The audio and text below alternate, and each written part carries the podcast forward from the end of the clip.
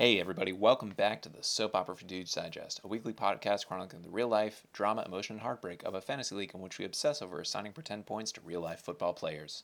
I'm your host, Chris Smith, and each week we talk about the big roster moves, upsets, victories, and defeats from the past week in this league, and what we will, of course, cover side bets and any other tomfoolery the managers get up to, and what we're looking forward to this coming football weekend. It is week 16, everybody. It is the semi finals of the Soap Opera for Dudes 2022 season and uh, yeah, shaping up to be a big one.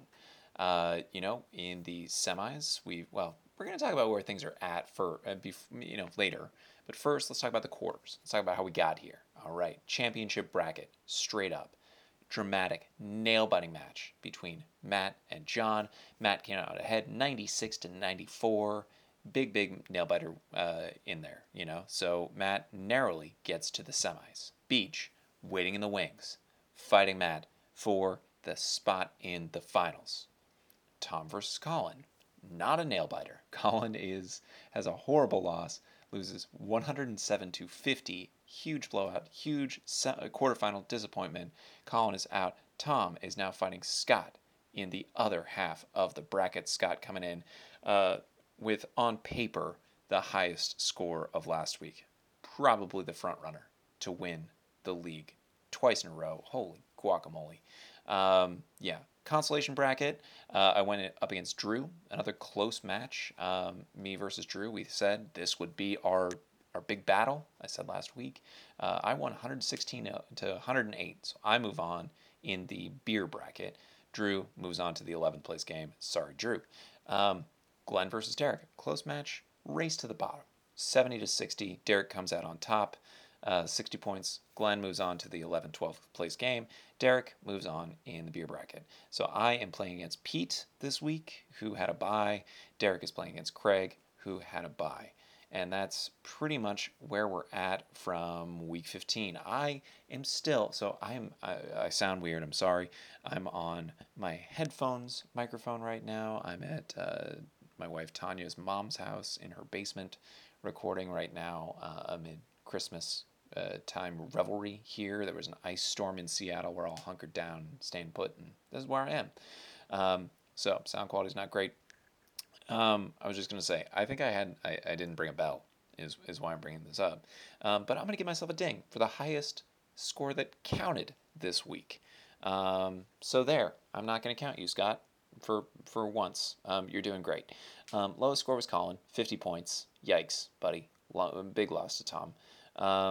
Team just has a bunch of great players that did not, for whatever reason, you know, come to come to play. Like Davante Adams, single digit. Uh, you know, quarterback, single digit. What? Uh, it was just it was bad. Um, yeah. Anyway, so so let's talk about uh, week 15 in hindsight.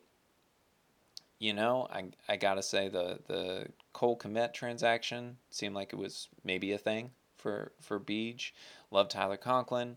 Uh, let's see the Minnesota D did did not come to play, but Kirk Cousins, maybe Kirk Cousins, actually, hindsight transaction of Week 15, I got to give to Drew.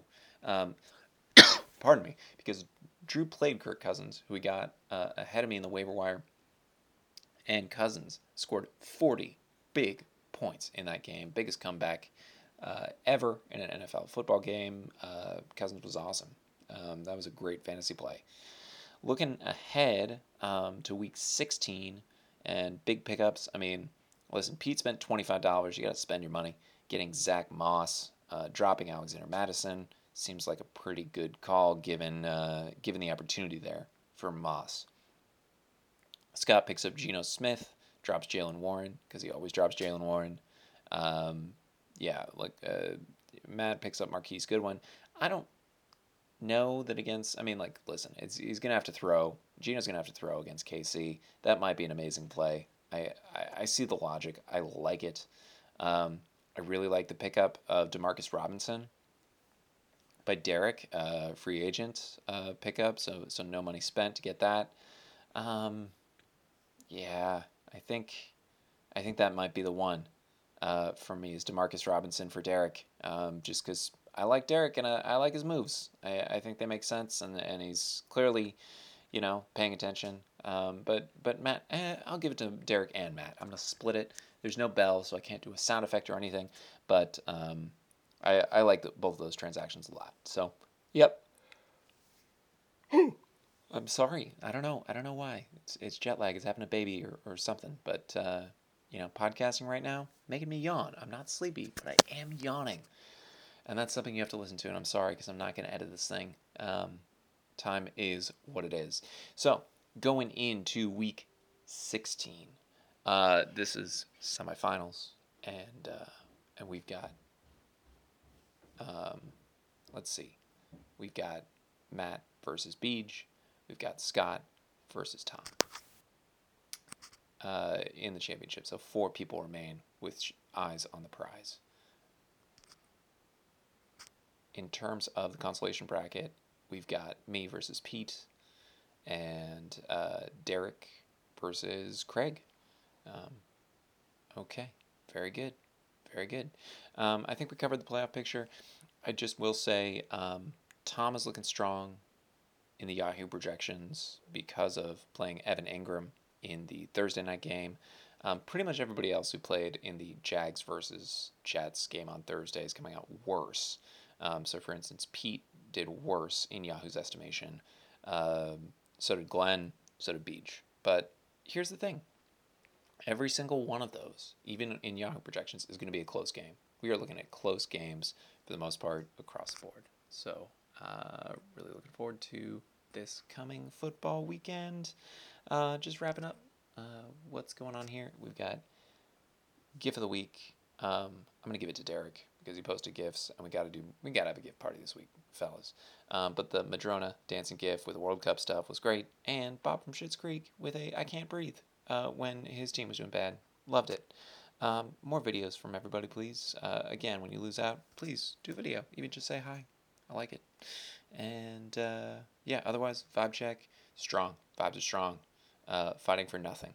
Most of us are fighting for nothing. Two, uh, two games out of the six mean anything. The rest, just for pride. Let's leave it on the field, boys. Uh, semifinals.